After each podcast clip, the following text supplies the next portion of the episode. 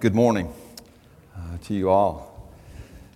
I uh, feel like I almost need to introduce myself, especially to those of, that, of you that I have not had the, the privilege of meeting yet. My name's Steve Dickey, and I, along with Matthew Eichard, uh, serve as one of the associate pastors here at Clemson Presbyterian Church. It's a real privilege for me to be with you this morning and to point you to us, to God's Word. For some time now, we have, on these Sunday mornings, been considering the subject of the faithfulness of God. And today, I'd like for us to look at a portion of Scripture, a very familiar portion that speaks beautifully of God's faithfulness. I'm referring to Lamentations chapter 3. So if you would take your Bibles and turn in them to the third chapter in the book of Lamentations. It, um, it may be a little difficult to find, but if you'll put your thumb in the middle of your Bible and go to the right, you'll see it eventually. Uh, it hasn't gone anywhere. Um, it's just after Jeremiah and to the left of Ezekiel. It's, uh, it's 66 verses long, and so you'll be pleased to know I'm not going to read all 66 verses. But I do want to read the first 23 or 4 verses this morning. And so, hear now God's word. I am the man who has seen affliction under the wrath, under the rod of God's wrath.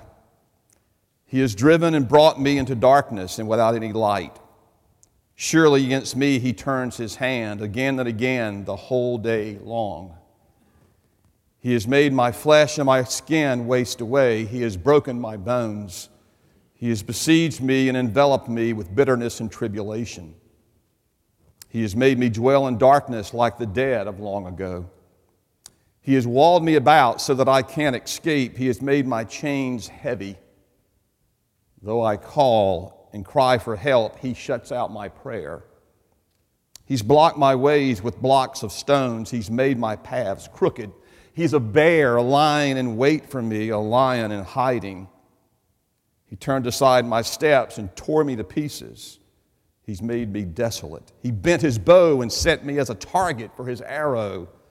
He drove into my kidneys the arrows of his quiver. I've become the laughing stock of all peoples, the object of their taunts all day long. He has filled me with bitterness. He has sated me with wormwood. He has made my teeth grind on gravel and made me cower in ashes. My soul is bereft of peace. I have forgotten what happiness is. So I say, My endurance has perished, so has my hope from the Lord. Remember my affliction and my wanderings, the wormwood and the gall. My soul continually remembers it and is bowed down within me.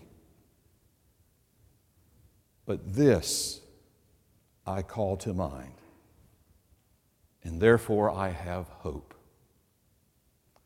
The steadfast love of the Lord never ceases. His mercies never come to an end. They are new every morning. Great is your faithfulness. The Lord is my portion, says my soul. Therefore, I will hope in him. The Lord is good to those who wait for him, to the soul who seeks him.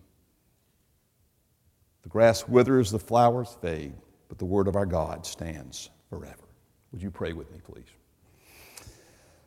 Oh God, Father, Son, and Holy Spirit, we come to you today grateful for this opportunity to gather and to worship.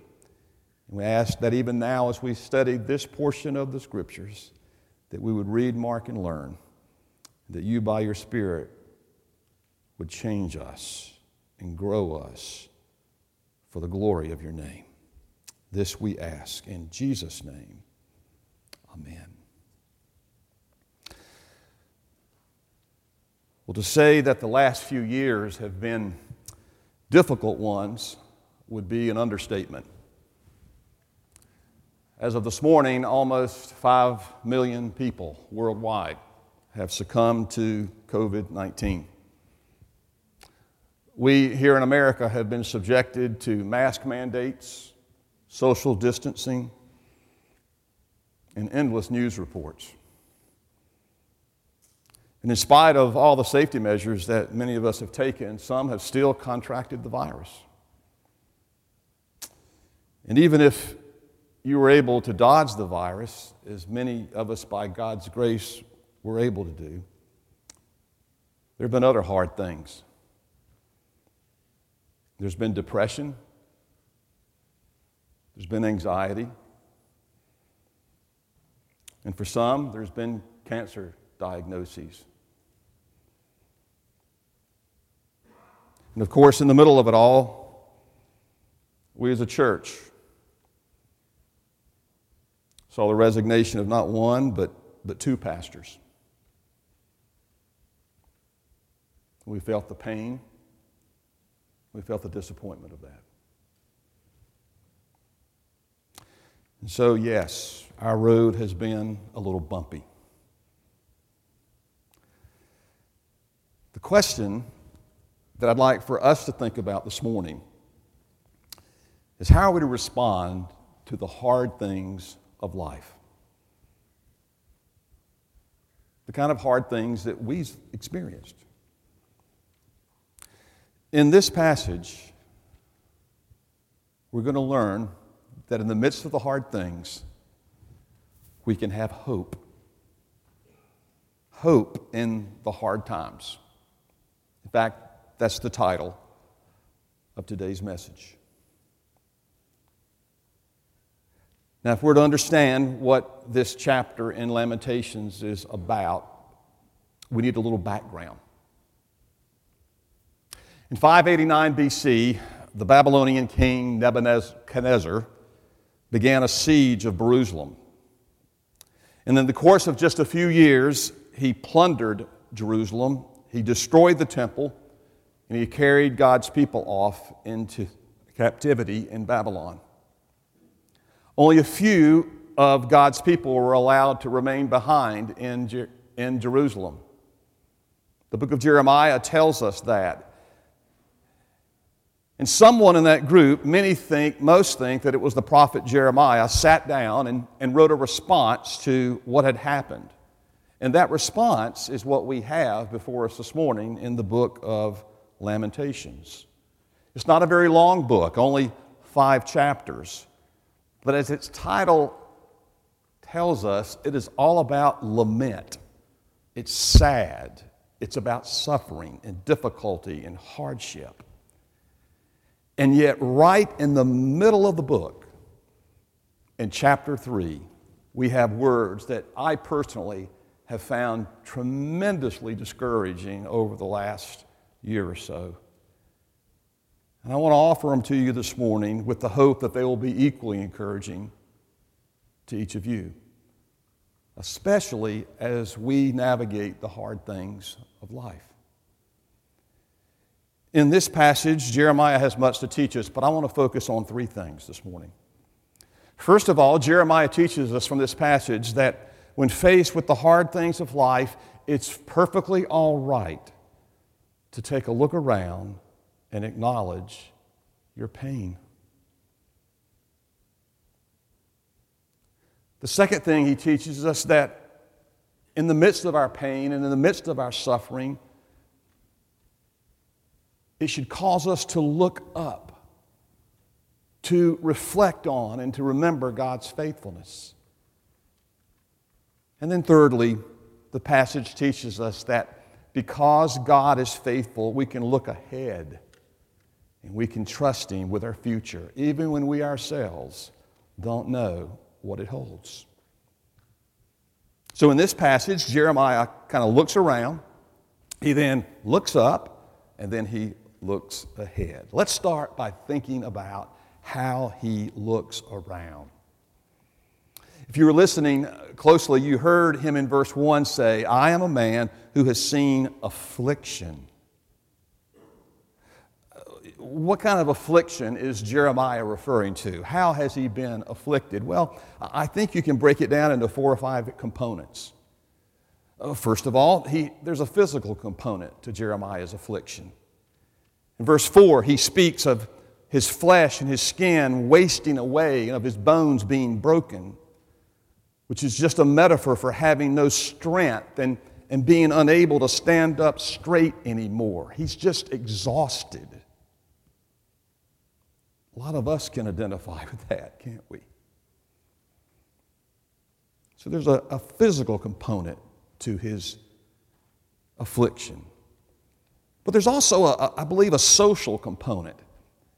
In verse 6, he speaks of being made to dwell in darkness. In verse 7, of being walled in and in heavy chains. And in verse 9, of being blocked. What's he telling us there? What's he ta- what is he talking about? These images of being walled in and heavy chains and blocks of stone are meant to convey this idea that he feels just shut off and isolated from other people. He's alone. We've known what that feels like. But not only is there a physical component and a social component, but note there is also a theological component to it. Who's brought this affliction in his life? Is it him? It's God. Go back and, and look at these verses time and time and time again. You'll hear words like, He has driven and brought me into darkness without any light. Verse 2. Surely, verse 3, against me, He turns His hand. Verse 4, He, God, has made my flesh and skin break away. He has broken my bones. Verse 5, He has besieged me and He has enveloped me. Verse 6, He has made me dwell in darkness. Verse 7, He has walled me about. What is He saying? He recognizes that God is behind it all. And furthermore, God's been very aggressive about it. Did you hear what he said in verse 10? God is like a bear lying in wait for him, a lion in hiding. He's turned my steps and tore me to pieces. In verse 12, he says, God has bent his bow and set me as a target for his arrow. So you see, Jeremiah's affliction has a physical component it has a social component, but it has a theological component. God is behind it all. But fourthly, it has a psychological component. Note in verse 13 how Jeremiah says that God has driven into his kidneys the arrow of his quiver. The, the, the word kidney there is, is just a metaphor for the inner life of our lives, a, a person's thoughts and a person's emotions. And in verse 15, Jeremiah is coming unraveled. He admits that he has become bitter. And in verse 17, he's just forgotten what it is to be happy. I would submit to you this morning, friends, that, that Jeremiah has been traumatized. He's been traumatized, he's been beaten up psychologically and spiritually, and quite frankly, he just cannot seem to get over it and to get beyond it. John Mackay, in his very excellent commentary on this passage, says that Jeremiah's affliction is an ongoing part of his experience. He says as much in verse 3 when he tells us that this is something that he deals with the whole day long physically, emotionally, socially, theologically, psychologically. It's tearing the man apart. What are we to do with that? What in the world does that have to say to us today? You know what I'm struck by? His honesty. his honesty. He looks around his world, and what he sees is anything but pretty. Hard things usually aren't, are they? And yet, here's this fellow Jeremiah owning it all. He's owning his emotions. He is not afraid to say, you know, this situation and the place that it's brought me to is well, and allow me some freedom here. It just stinks. It just flat stinks.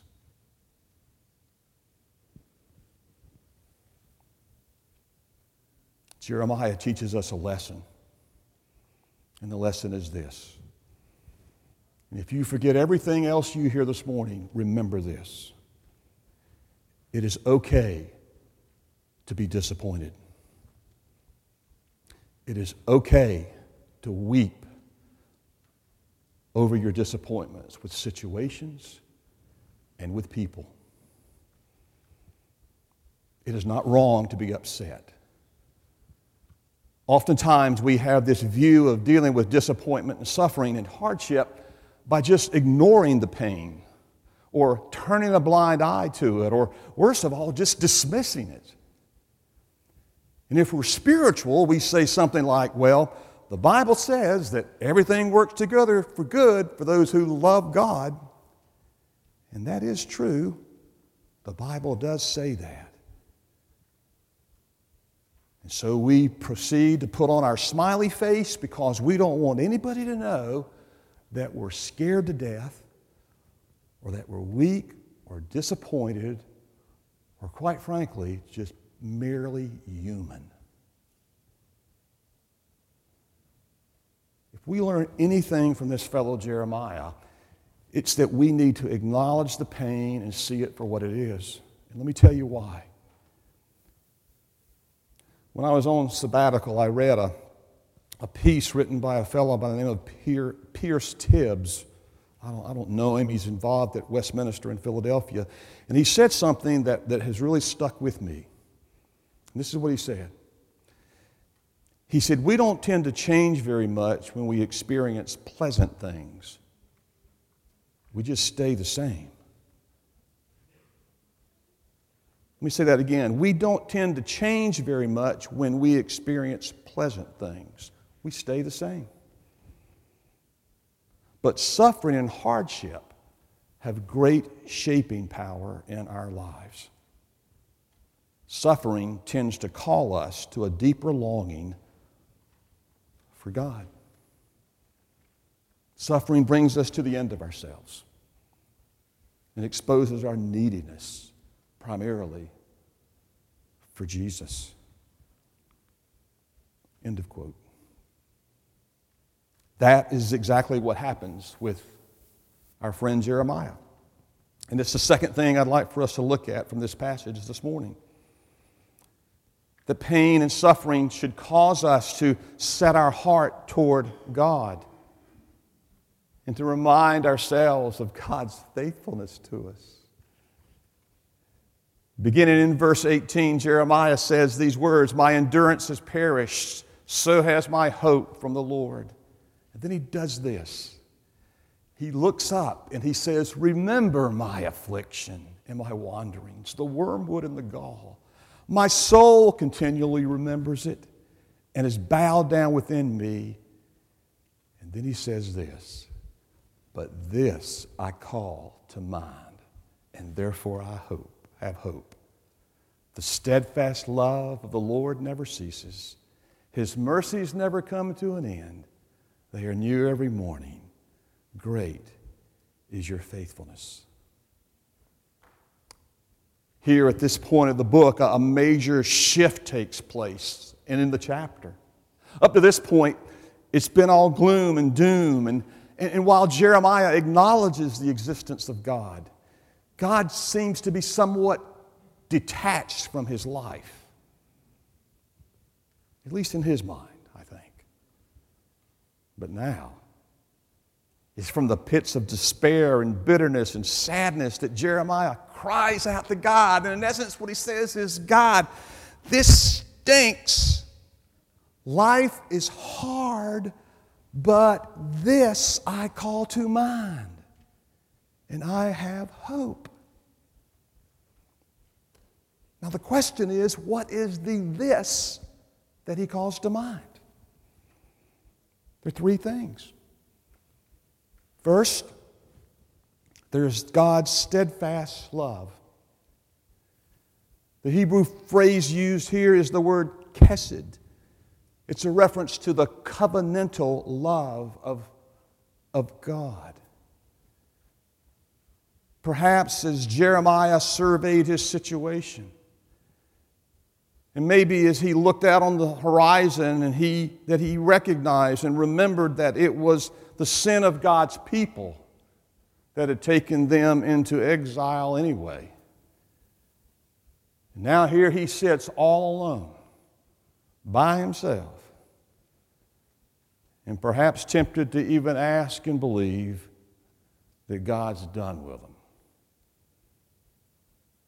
That God said, That's it enough's enough.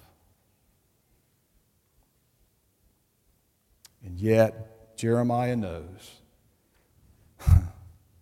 that the love of God for his people was so steadfast. I'm reminded here of Isaiah 49, verse 15, and these words Can a woman forget her nursing child so as not to show compassion to the son of her womb? Surely these may forget, but I am not one who will forget you. That's what God says to his people. Or maybe in the words of the psalmist in Psalm 103, verses 15 through 17 As for man, his days are like grass. He flourishes like a flower of the field, for the wind passes over it and it's gone, and its place is no more. But the steadfast love of the Lord is from everlasting to everlasting on those who fear him.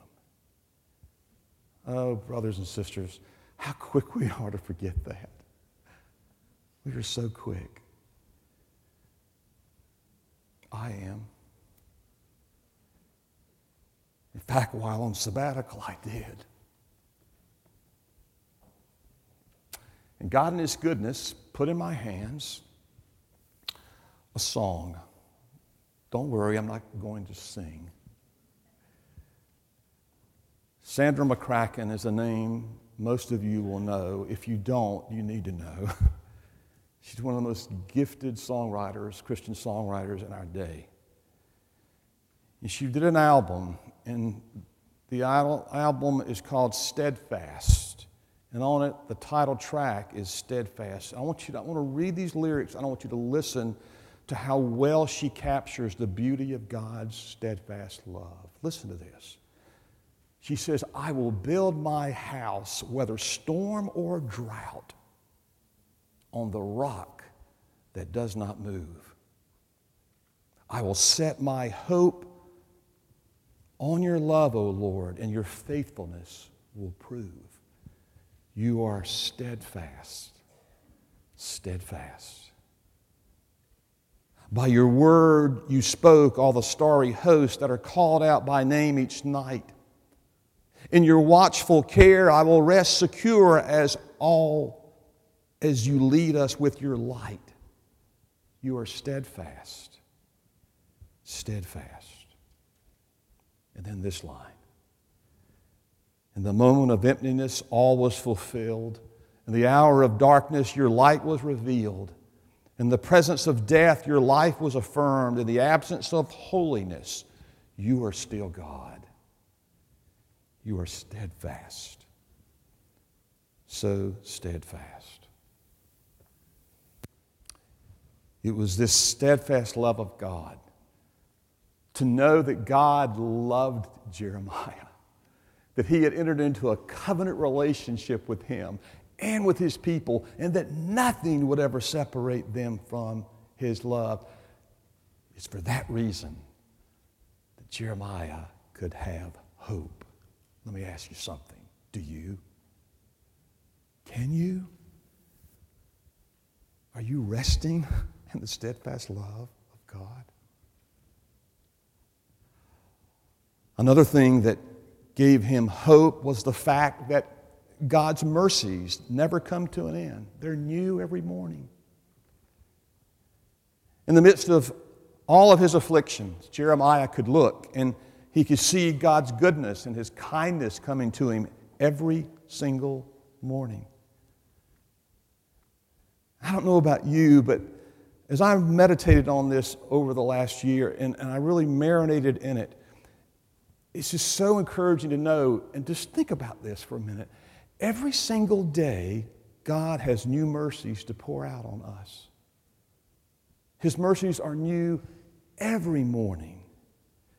And know this it's not like God has this limited supply of mercy to give you, and each day you kind of deplete it. No, His mercies never come to an end. He has good things to give you tomorrow morning that weren't available and wouldn't be available today.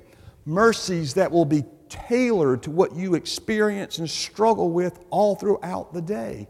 Just think about that.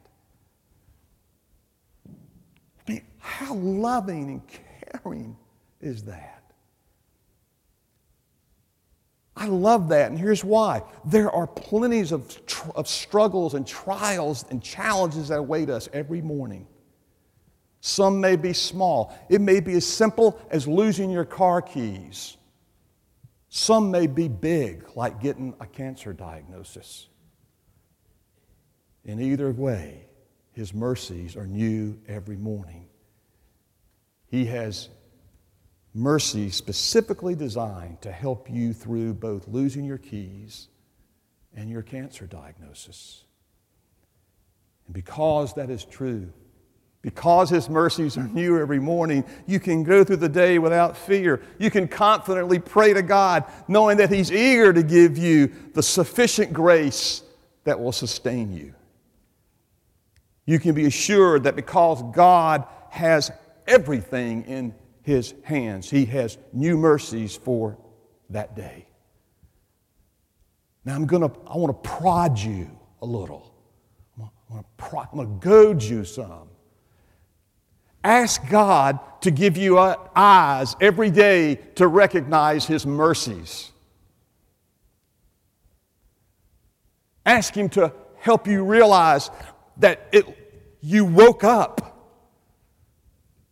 you're in your right mind. You, can breathe. You're not in a hospital on a ventilator. That you have strength to get up out of the bed by yourself. That you can smell bacon cooking. That you can taste coffee. You can see the sunshine. You can hear the birds sing. Ask Him to help you recognize and realize and marinate in that. To realize that it's God's mercy if you know Jesus, the Son of the living God. It's God's mercy that you have a copy of His Word, most of us in genuine calfskin leather. That's a mercy from God. Let me tell you why. There are multitudes of people who don't have a copy of it, much less leather.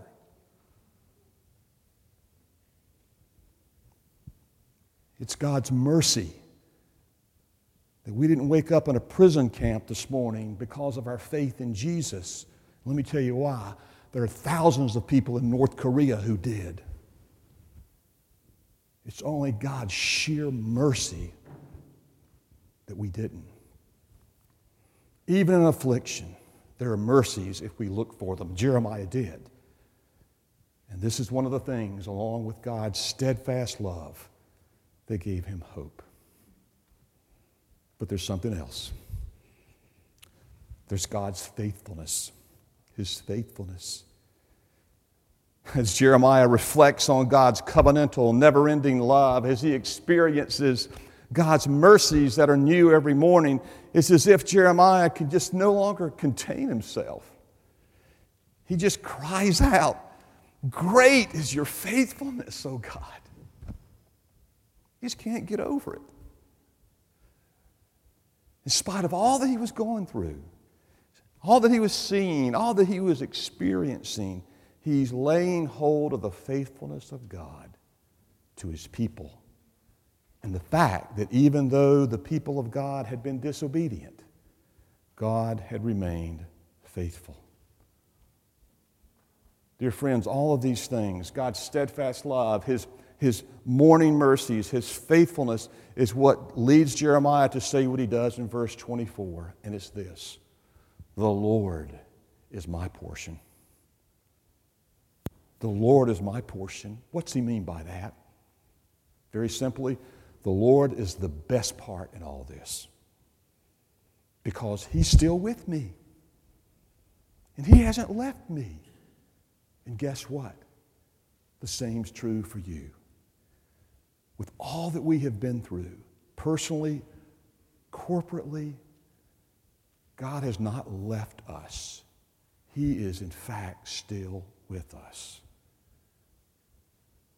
One of the things that one commentator pointed out in all this is that in, that in all of this, Jeremiah not once asked God to change his situation. Not one time. Look for it, you won't find it. Didn't come to God and say, God, you got to fix this. You got to change this. In other words, God, it's my world and I need for you to live in it. Mm-mm. He realized it was God's world and he was to live in it. The only thing that Jeremiah focuses on is simply bringing to mind who God is and trusting Him with all of his heart.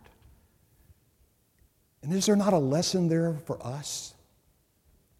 When hard times come, as they have, and no doubt they will again, and they will, the best thing we can do is come to the Lord and confess a couple of things, such as our utter dependence upon Him, our need for Him, our trust of Him, and our hope in Him.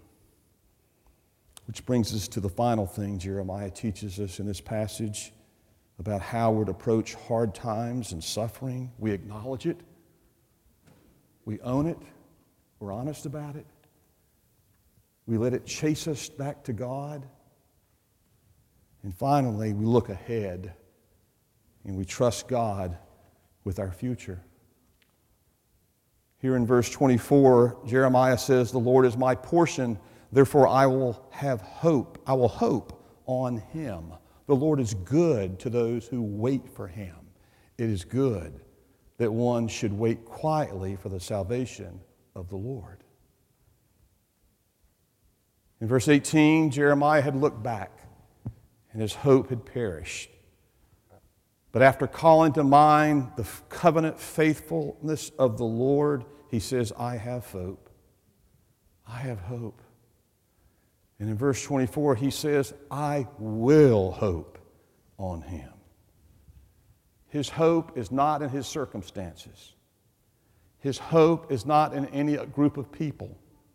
His hope, let me just go ahead and say it, is not in a person, a mere man. His hope is in the Lord who is faithful. Let me go ahead and say it. The temptation on the part of us all is to put our hope in whoever stands behind this desk. Our hope needs to be in the Lord and only in the Lord. Jeremiah reminds us of that. In verse 25 and 26, he he expounds on this with regards to what it means to have hope in the Lord. He says it's a good thing. He says it twice. It's a good thing to have hope in the Lord. He then looks ahead in hope, not doubt. Well, I just don't know how this is going to turn out. Oh, I'm concerned about this.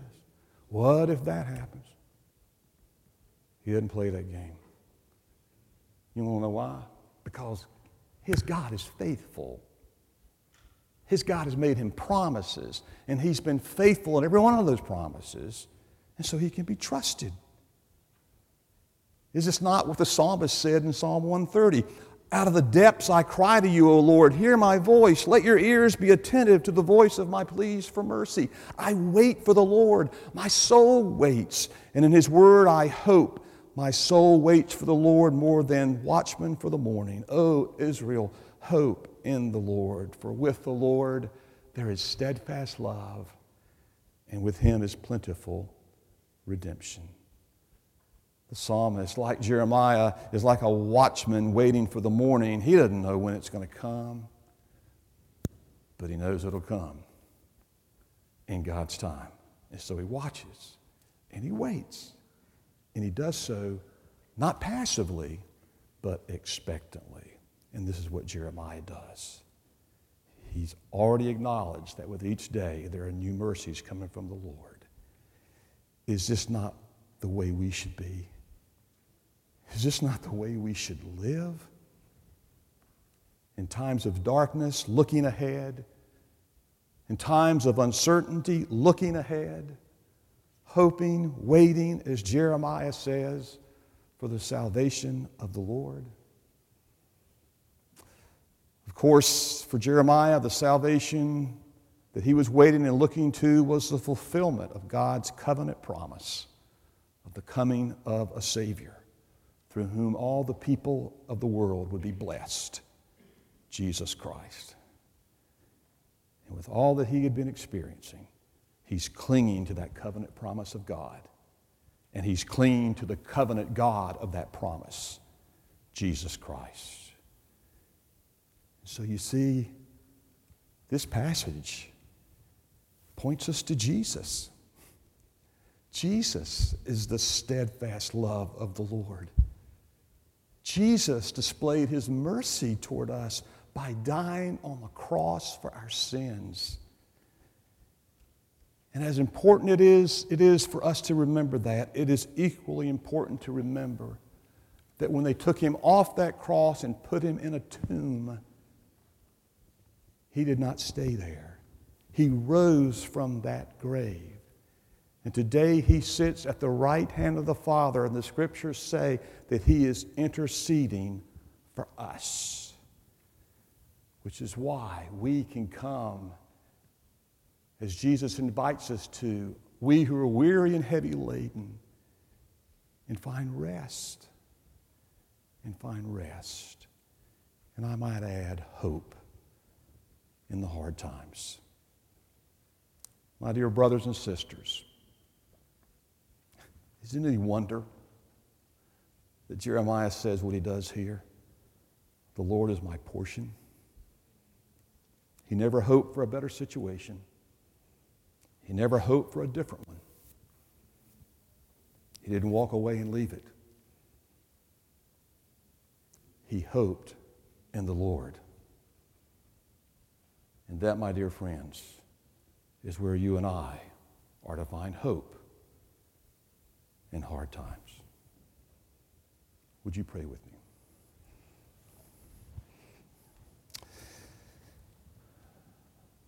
Gracious God,